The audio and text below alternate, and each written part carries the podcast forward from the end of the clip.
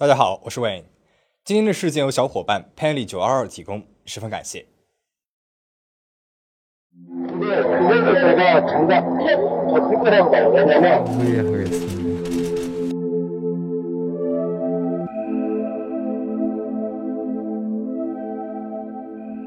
二零一四年，韩国釜山的高女士收到了一封来自于轻松教导所的信件。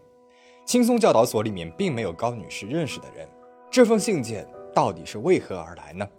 高女士带着疑惑打开了信件，可没有想到，只是看到信件上的一个字儿“红”，高女士呢就瞬间泪流满面。信件里面用几张用简笔画画的地图。这张地图十分的详细，从菲律宾的马尼拉机场开始，连过几个路口，该怎么转弯也标识得很清楚。最后一张地图上画着一栋房子的平面图，而在图画的中心圈里写着一个大大的“红”字，红正是高女士失踪三年儿子的姓氏。那么究竟这张地图意味着什么？高女士的儿子是在这张地图里标注的地方吗？那又怎么会在菲律宾呢？这份有些意外的来信解开了隐藏多年的秘密。二零一一年，消费低廉、充满异域风情的东南亚在韩国刮起了一阵旅游热潮。仅仅是菲律宾，一年就有约八十万的韩国游客入境记录。有许多人选择做背包客去独自旅游。刚刚三十岁出头的洪硕东也是其中一员。拿到了年假的洪硕东在出发之前，为了制定旅游计划，还在韩国的旅行论坛上发帖询问。做足了十全的准备，高女士欣慰地送走了儿子，嘱咐他在异地要注意安全。没过几天，儿子打来了一通电话，高女士自然是开心的接起，但是没有想到，儿子一开口的第一句话便是：“妈，出事情了。”电话那头的儿子说自己在旅游的时候和一位女孩相识，结下了露水情缘，但是未曾想对方竟然是未成年。女孩的家人追上门来讨要和解金一千万韩元，儿子从来没有让家里面操心过，肯定是迫不得已才和家人们求助的。即使一千万不是个小数目，但是高女士还是赶快汇到了儿子的账户，让他解决好事情就马上回家。但是左等右等，儿子没有了音讯，再怎么打电话也没有人接。直到本来应该是回国的日子，家人发现洪硕东根本就没有坐上那趟班机，一家人焦急万分，立刻向菲律宾的韩国大使馆发去了求助。但是没有想到，韩国大使馆回复了这样一张照片。这是洪硕东名下的卡，在银行 ATM 机取款机被拍下的画面，这背影怎么看都不像是儿子。难道儿子遇到了什么不好的事情了吗？没有想到，没过几天的凌晨四点，一通恐怖的电话打到了高女士的手机上。여보세요 예, 아어머니이전화가비싼외국대학에들어가면서전화하기싫으니까요이전화가마지막전화가될겁니다어머님이싫어하고하시면그더이상전화안합니다 도대체 우리 아들이 어디에 있냐고요? 아 야나님만죽었습니 다. 예? 떠나도찾아가세 요. 천만 원, 예, 떠 와. 모두달라 도, 예, 달라 요. 네, 주십니 다. 연락드릴게 요. 电话就这样挂断了。高女士几乎要晕倒了。她不敢相信，就在半个月之前还活生生的儿子，就这样惨死在异国他乡。而警方推测，这伙绑匪是在菲律宾的专业绑架团队。韩国警方这边已经追踪了很久了，而 ATM 机前取款的身影和该犯罪团伙的老小在机场时被警方拍下来的身影对上了。这伙团队已经不是第一次犯下这种罪行了。他们利用网络信息的不对等，在论坛上狩猎落单的二三十岁的单身男性，先谎称自己是在菲侨民，刚好有空可以带对方旅游，用憨厚老实的外表逐渐骗取信任之后，就约旅行者第二天一起出游。游客们呢，以为是在异国他乡遇到了热心肠的老大哥，但一上车，在等待着他们的却是黑黝黝的枪口。游客刚被拉到这伙人的犯罪基地，迎来的就是一顿暴打。脱去衣服，然后被死死的绑住，接着又是一顿暴打，这样游客就失去了反抗的力气。钱包里的银行卡、信用卡全部都被掏空。接着，这伙人又利用被害人的卡和身份信息，向各大金融机构申请巨额的贷款。这样一趟下来，少说也有几千万韩元到账了。搜刮完了受害人，他们又继续将魔爪伸向了他们的家人。高女士从儿子那里听到了未成年人的事件，也不过是他们准备的其中一个剧本罢了，为的就是从家人那里再捞一笔巨款。为了息事宁人，大部分人都选择乖乖的给钱了，也因此捞回了一条小命。而这个专业的犯罪团伙，不光想着怎么捞钱，还提前谋划好了如何封住被害人的嘴。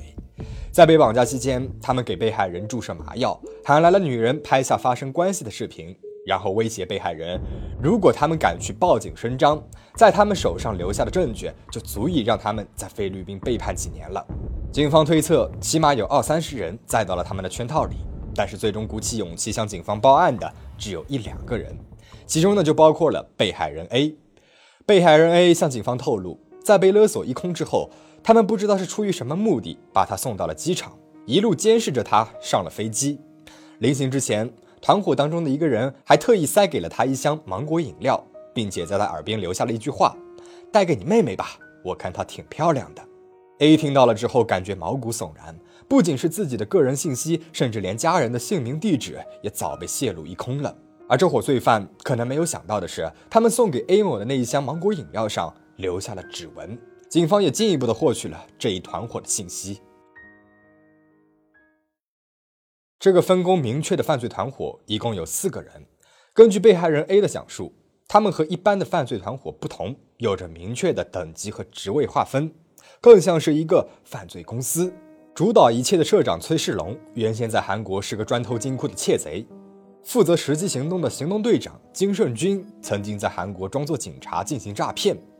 技术员金钟硕在韩国是个飞车族，专门在路上抢劫金银饰品。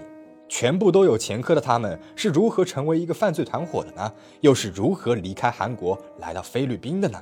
原来这三个人是在教导所认识的，他们在牢里一拍即合。出狱之后，崔世龙苦于无法偿还高额的债务，而又拾起了老本行，开始联系狱友们谋划来钱快的勾当。三个人先是听闻风声远赴日本，却打水一场空，没有获得实质性的收益。回到韩国后的他们，又开始用老方式装作警察和检方，来到会所打黄扫非，转脸一变，又马上把老板和职员们捆绑起来，推进密室施加暴力，足足从十三名被害人身上夺取了八千万韩元。攒足了事业基金的他们，不再满足于这样的方式了，所以他们又一次策划了日本的盗窃之旅。这一次，他们成功了。这次日本之行为他们带来了十五亿韩元左右的巨款，但同时，韩国国内对他们的搜索网也越来越近了，这也成为了他们决心要离开韩国的契机。二零零七年七月，社长崔世龙带着金胜军和金钟硕来到了平时换钱的安阳换钱所，打算把换钱所里面的钱都洗劫一空。但是他们不仅抢走了换钱所里一亿多的现金，还残忍地将二十出头的女职员给杀害了。抢劫的第二天，他们用伪造的护照逃到了菲律宾。菲律宾岛多人多，环境混杂，可以藏身的地方极多。三个人在这里成功的避开了韩国警方的眼线，开始实施一连串的绑架计划。后来他们遇到了菲律宾的留学生，外号小胖的金元彬，他们就让金元彬负责取钱和押送被害人。四人组形成了完美的组织构造，彼此互称社长、组长等职位，强化了对这个犯罪集团的归属感。警方猜测，也许正是因为他们这种极大的组织观念，才会在遇到反抗的被害者，或者是在感到计划要失败时，毫不留情地选择杀人灭口。惨遭他们毒手的有2008年1月的金秀勇，2010年8月的允哲完，2011年9月的洪硕东。除了这些失踪不见的被害者，警方还怀疑有多起韩国人菲律宾失踪案件都和他们有关系。本身跨国办案就颇有难度了，而听到风声的四人更是有意隐藏起踪迹，给警方带来了更大的难度。直到二零一一年十二月三十一日，老小金元彬被韩国警方和菲律宾警方联合逮捕，被押送回了韩国。他作案的时候才十七岁，一六年被判刑的时候二十三岁。而剩下的三个人四处流窜。崔世龙因为伪造护照而被关在了泰国监狱，金胜军和金钟硕也以多项暴力罪名被关押在了菲律宾监狱。这四个人入狱以后，洪硕东的母亲高女士曾经多次飞往泰国和菲律宾，希望能够从两位主犯嘴里面打听到儿子的消息。然而，这些恶魔们不仅没有一丝丝的动容，甚至为了推卸责任，将罪名推卸到了彼此的身上。二零一三年一月十一日，硕东的母亲来到了泰国清莱的教导所，为了和被关押在这里的头目崔世龙见面。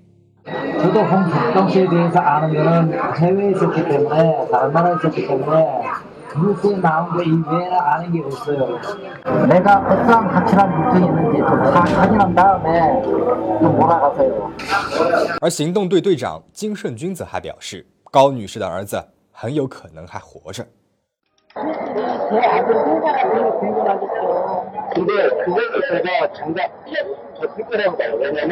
而剩下的金钟硕在被捕的四天之后就选择了自尽，在他留下的遗书里面，不见一个字儿是对被害人、被害家属的歉意。这四个人为了逃避刑罚，怎么也不肯说出自己有没有杀害洪硕东。儿子生死不明，而时间不停的流逝，家人什么也做不了，承受着巨大的痛苦。最终，洪硕东的爸爸因为绝望而结束了自己的生命。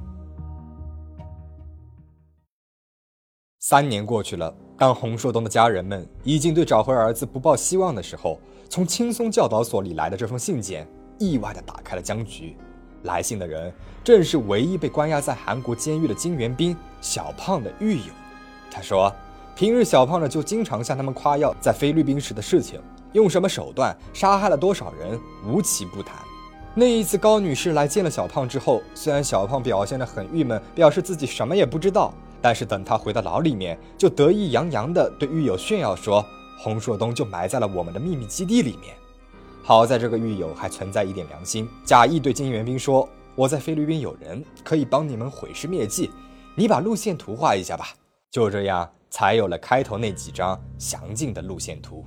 警方和媒体一起出动，按着图上的路线图找到了金元彬口中埋着洪硕东的房子。